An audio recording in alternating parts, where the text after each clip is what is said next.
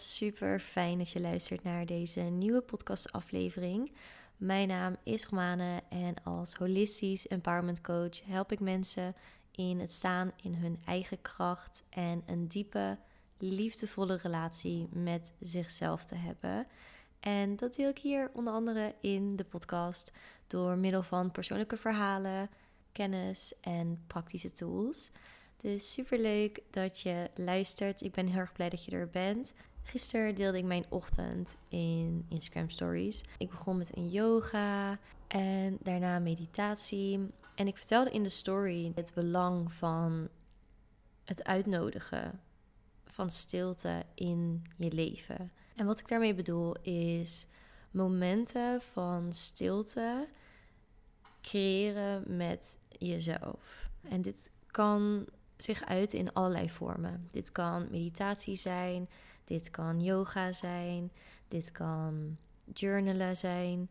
Het kan van alles zijn. En hoe belangrijk het is om in deze wereld die nooit stilstaat en ook eigenlijk niet van jou verwacht dat je stilstaat, om daarin toch stilte te creëren, om rustmomenten te creëren. Want daardoor laden we op, daardoor heb je echt die diepe verbinding met jezelf. Dan kan je je intuïtie horen en daarnaar handelen. Dan ben je niet aan het rennen. Dan ben je echt helemaal in het nu. En het nu is het enige moment dat we hebben. Want het nu wordt de toekomst. En met die stilte kom je weer terug bij jezelf. En wanneer je terug bij jezelf komt, dan weet je wat je nodig hebt. Dan, dan ben je weer in je eigen energie. En dat voelen anderen. En dat geef je ook door aan anderen. Ik zeg altijd: zelfliefde, selfcare is een dienst voor anderen. Wanneer je liefdevol met jezelf kan zijn, dan kan je dat ook voor anderen zijn. Volledig. You cannot pour from an empty cup.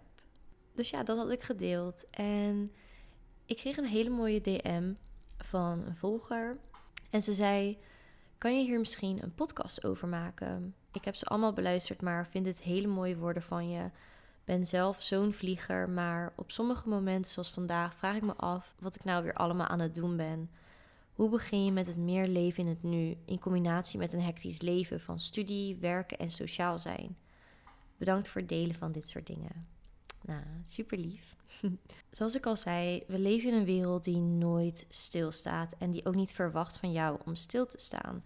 We hebben school, we hebben werk, we hebben sociaal leven en dan moeten we ook nog voor onszelf zorgen en rust vinden, zodat we niet helemaal leeg zijn van alle activiteiten die we aan het doen zijn. En om deze vraag te beantwoorden, wil ik je meenemen naar een paar weken terug. Mocht je mijn vorige aflevering hebben geluisterd, dan weet je dat een paar maanden geleden mijn vader is overleden. En daarbij kwam zoveel bij kijken. Dingen die ik echt niet had verwacht.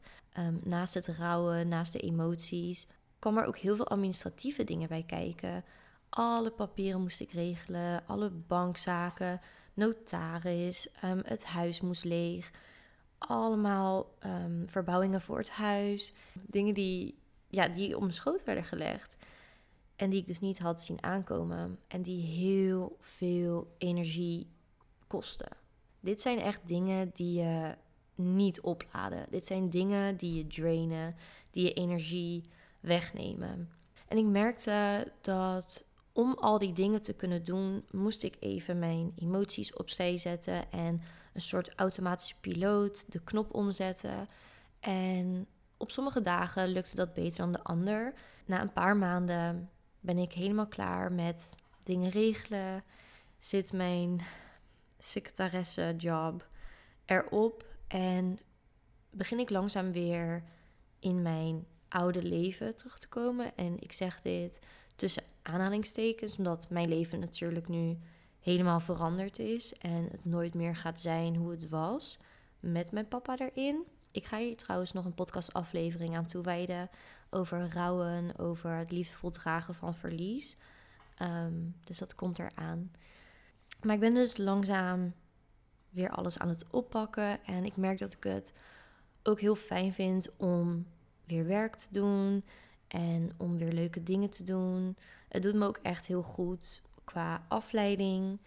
En ik probeer daar echt een mooie balans in te vinden tussen mijn emoties voelen, huilen en daarnaast weer leuke dingen doen en echt genieten van het nu. Ik had trouwens niet verwacht dat ik dat weer zou kunnen, maar ja, ik geniet echt van wat ik heb, wie ik om me heen heb, wat ik nu doe. Alleen omdat ik maanden mijn energie in andere dingen heb gestoken, merkte ik dat ik achterliep met werk. Ik merkte dat ik niet meer echt een flow zat. Ik was aan het rennen. Ik was letterlijk aan het rennen. Ik moest dit doen, ik moest dat doen. En er kwamen allemaal leuke dingen op mijn pad. Ik ging daar helemaal in mee. Ik ben zelf iemand die oplaat wanneer ik alleen ben en niet per se met mensen. Dus ik merkte dat het me een beetje te veel werd. Nu corona zo goed als voorbij is, er zijn geen maatregelen meer, alles is open, voelt het, als ik ook kijk naar de mensen om me heen, dat we alles aan het inhalen zijn. We zijn, ja, het is zo fijn dat alles weer mag, dat alles weer kan en dat we weer op vakantie kunnen, dat we weer leuke dingen kunnen doen, dat we kunnen shoppen, eten, uitgaan. Terwijl we deze twee jaar heel erg naar binnen zijn gekeerd. We moesten thuis blijven. Dus ik merkte ook dat ik weer in die stroom meeging. Dat ik ook mijn werk, wat ik een beetje had gelaten, wat logisch is, dat ik dat allemaal aan het inhalen was. Dat ik op een gegeven moment gewoon echt uitgeput was. Er waren gewoon dagen dat ik gewoon niet op wilde staan. En ik ben echt een ochtendpersoon. Maar dat ik echt zo moe was, mentaal, emotioneel, fysiek, alles kwam eruit. En op een gegeven moment dacht ik van, Ro, stop met rennen. Ik had het gevoel, omdat ik zoveel had gepland, omdat ik ook druk op mezelf legde voor het werk en dat ik niet aan het leven was, maar geleefd werd door externe factoren. Alleen uiteindelijk kies je zelf uiteindelijk is het aan jou om, om te zeggen: stop, ik ga niet. Stop, ik moet opladen. Ik moet eerst voor mezelf. Dat moment kreeg ik dus ook in mijn face. En het is heel normaal en logisch dat we in die stroom meegaan. En die stroom is echt een stroomversnelling. We hebben dingen die we graag willen bereiken. Het liefst ook nog volgens ons perspectief van tijd. Ik wil voor mijn dertigste kinderen. Ik wil voor die tijd uh, een huis, een gezin, die baan, uh, mijn diploma. Ik zeg nu maar wat. En dat leggen we onszelf op. Dat legt de maatschappij ons ook op. En het is heel moeilijk om daarin toch stilte te creëren, om rust te nemen. Het is veel makkelijker om daarin mee te gaan en go, go, go. Alleen om dit leven optimaal te leven, hebben we wel rustmomenten nodig. Wanneer je echt de tijd voor neemt, dan pas kan je je hart horen, je intuïtie. Kan je opladen, kan je er beter voor iemand anders zijn. hoe fijn is het om niet moe wakker te worden? Hoe fijn is het om rust te ervaren, innerlijke rust. Ik denk ook dat als ik geluk zou moeten omschrijven, dan is dat echt peace. In een flow mijn leven doorgaan. Met de mensen waarvan ik hou. Met dingen te doen die ik leuk vind. Ten alle tijden rust. Ik heb laatst een poetryboek gekocht en het heet Clarity and Connection van Young Pueblo. Pueblo. En daarin schreef hij het volgende, wat hier heel goed op aansluit. They asked her, What is real happiness? She answered, Happiness is not fulfilling every pleasure or getting every outcome you desire. Happiness is being able to enjoy life with a peaceful mind that is not constantly craving more. It is the inner peace that comes with embracing change. Dit omschrijft perfect voor mij geluk. Met rust in je hoofd, in je lichaam, je leven doorgaan door helemaal in het nu te zijn. En dit allemaal met liefde in je hart, met pure intenties. Ik vind het ook heel mooi wat hij eigenlijk aan het einde zegt van dat je met innerlijke rust veel beter verandering kan omarmen. Je staat dan veel meer in je kracht. Je staat in je kracht. Want stel je voor dat je aan het rennen bent. Je bent aan het rennen voor je doelen. Je bent aan het gaan. Je hebt eigenlijk geen moment voor jezelf. Aan het einde van de dag ben je echt exhausted. En op een gegeven moment gebeurt er iets. Iets wat totaal niet in je controle zit. Er gebeurt iets wat heftig is, wat chaos brengt in je leven. Wij mensen houden niet per se van verandering. We houden van veiligheid. Dat is een van onze basisbehoeften, veiligheid. En verandering kan ervoor zorgen dat je je in situaties weer helemaal moet wennen. Dat je helemaal weer je moet aanpassen of met iets moet dealen. Verandering kan iets heel moois zijn, maar ook iets moeilijks. En het is normaal dat we daar weerstand tegen hebben. Dus stel je voor, je hebt dat.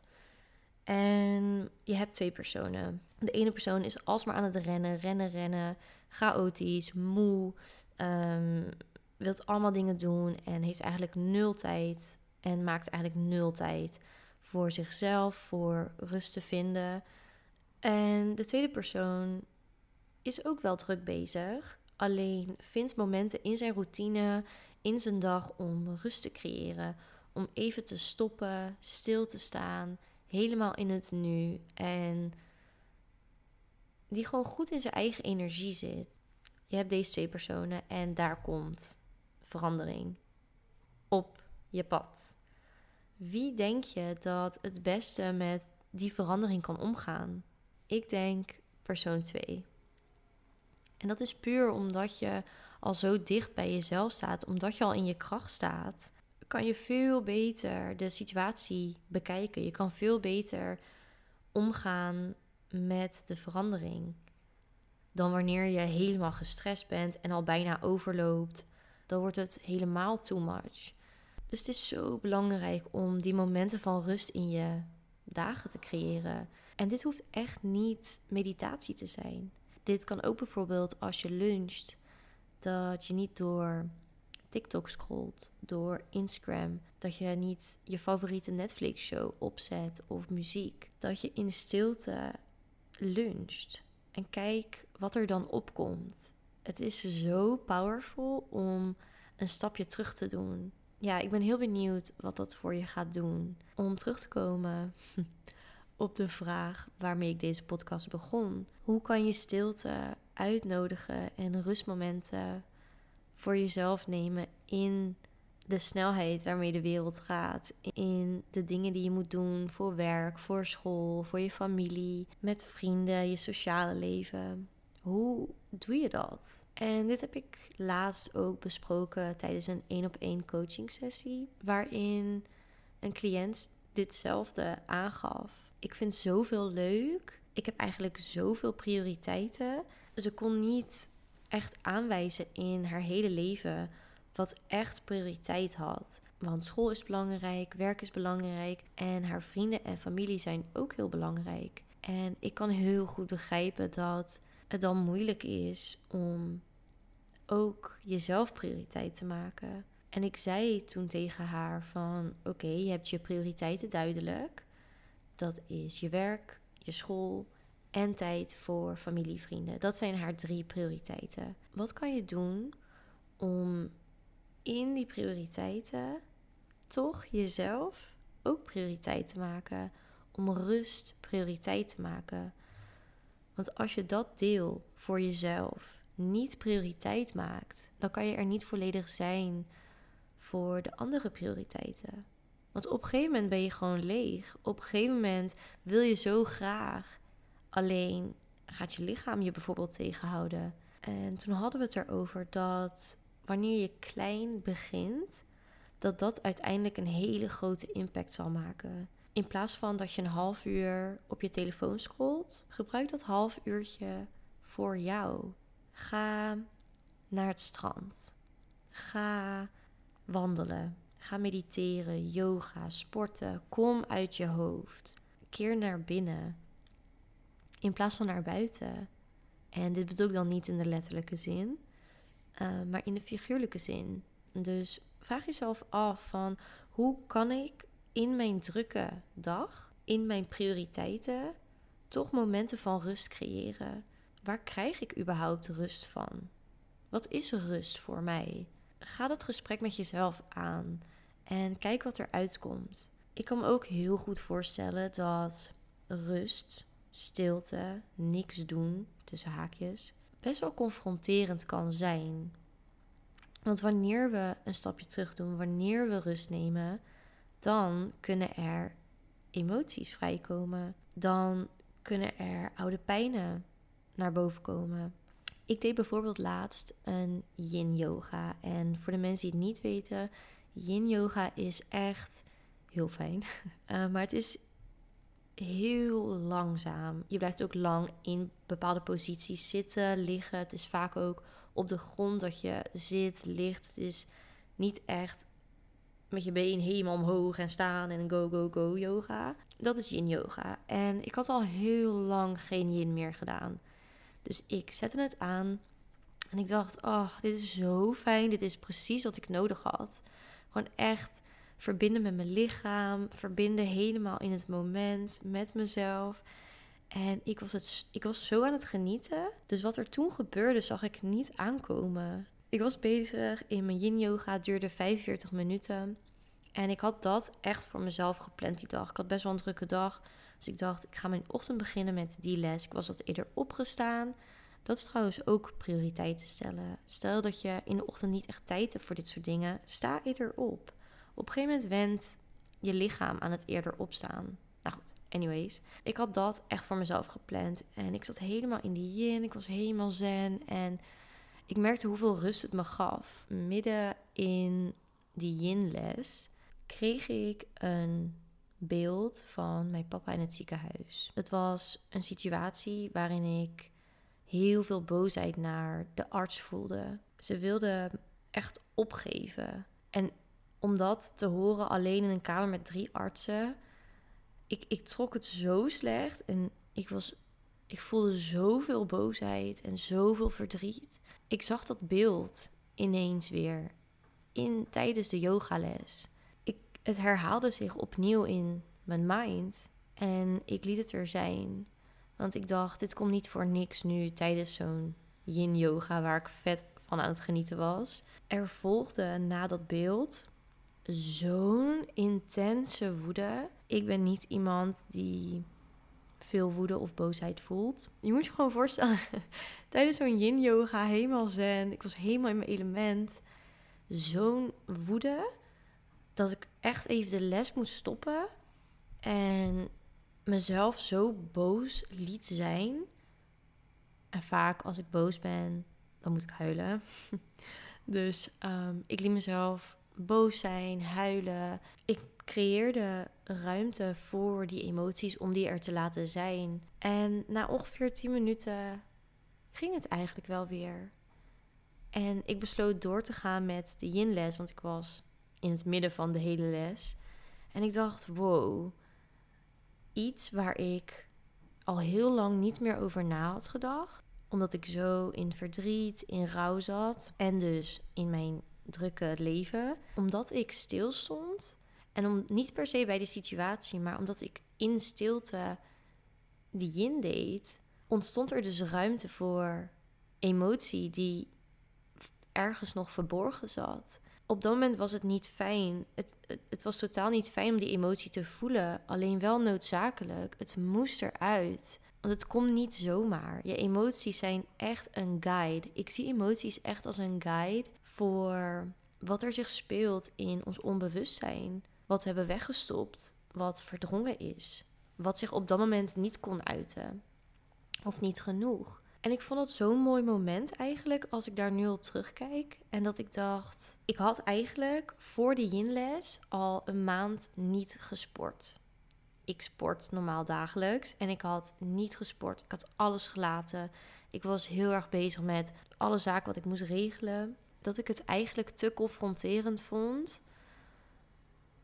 om dan in stilte iets te doen. Om rust te creëren. Omdat ik wist diep van binnen dat er emoties naar buiten zouden komen. Maar ik kon ze niet opvangen. Het was voor mij veel makkelijker en fijner en veiliger om me af te leiden. Om leuke dingen te doen. Omdat het te pijnlijk was. En dat is ook oké. Het is echt een proces. En stilte kan heel confronterend zijn. Ruimte en rust creëren is ook onwennig, omdat we zo gewend zijn om alsmaar te rennen, om doelen te behalen, om maar door te gaan, om ons leven op te pakken. Echt letterlijk mee te hoppen op de stroming van het leven, van de wereld, van anderen om ons heen. Het is zo normaal. Wat ik je wil meegeven, mocht je die onwennigheid voelen, mocht je die confrontatie voelen, probeer het toch te doen. Op je eigen manier, in je eigen tijd. Dat hoeft niet nu. Maar probeer kleine stapjes te zetten naar rust, naar stilte. Ook al is het confronterend of onwennig. Nu ik dat heb overwonnen, zal ik maar zeggen, is de stap veel kleiner geworden om ruimte en stilte te nemen en te creëren. Omdat ik niet meer bang ben voor wat er gaat komen. En het doet me heel goed. En laat ook zien dat ik mezelf kan dragen. Ik kan mijn emoties dragen, mochten ze er wel komen. En dat is echt zo krachtig. Dat je jezelf kan dragen in fijne en moeilijke tijden. Dat je durft met jezelf te zijn. Dat je durft rust te nemen. Rust nemen, niks doen, is geen tijdverspilling. Je krijgt er alleen maar meer voor terug. En ik hoop dat ik je dit kon laten inzien in deze podcastaflevering. Wanneer je stopt met rennen, dat je niks mist. Dat je niet verder van je doelen afstaat. Dat je geen leuke dingen mist. Dat je weer helemaal opgeladen kan zijn. Dat je jezelf leert dragen. Dat je rust in je hoofd hebt en in je lichaam voelt.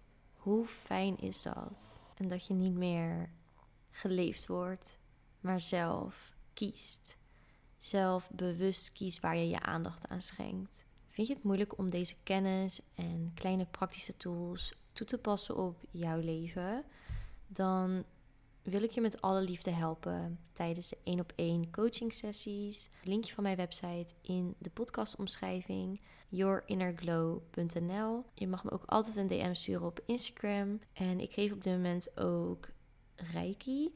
Dat is energiehealing, waarin je in een sessie ook diepe ontspanning kunt ervaren, gronding en waarin je helemaal kan verbinden met jezelf, met je lichaam. Dus daarvoor kan je ook bij mij zijn. Ja, ik wil je erg bedanken voor het luisteren naar deze podcastaflevering. Ik ben heel erg blij dat je er bent. Mocht je het nou leuk vinden om mij te supporten met de podcast, dan kan je me een ijslatte doneren.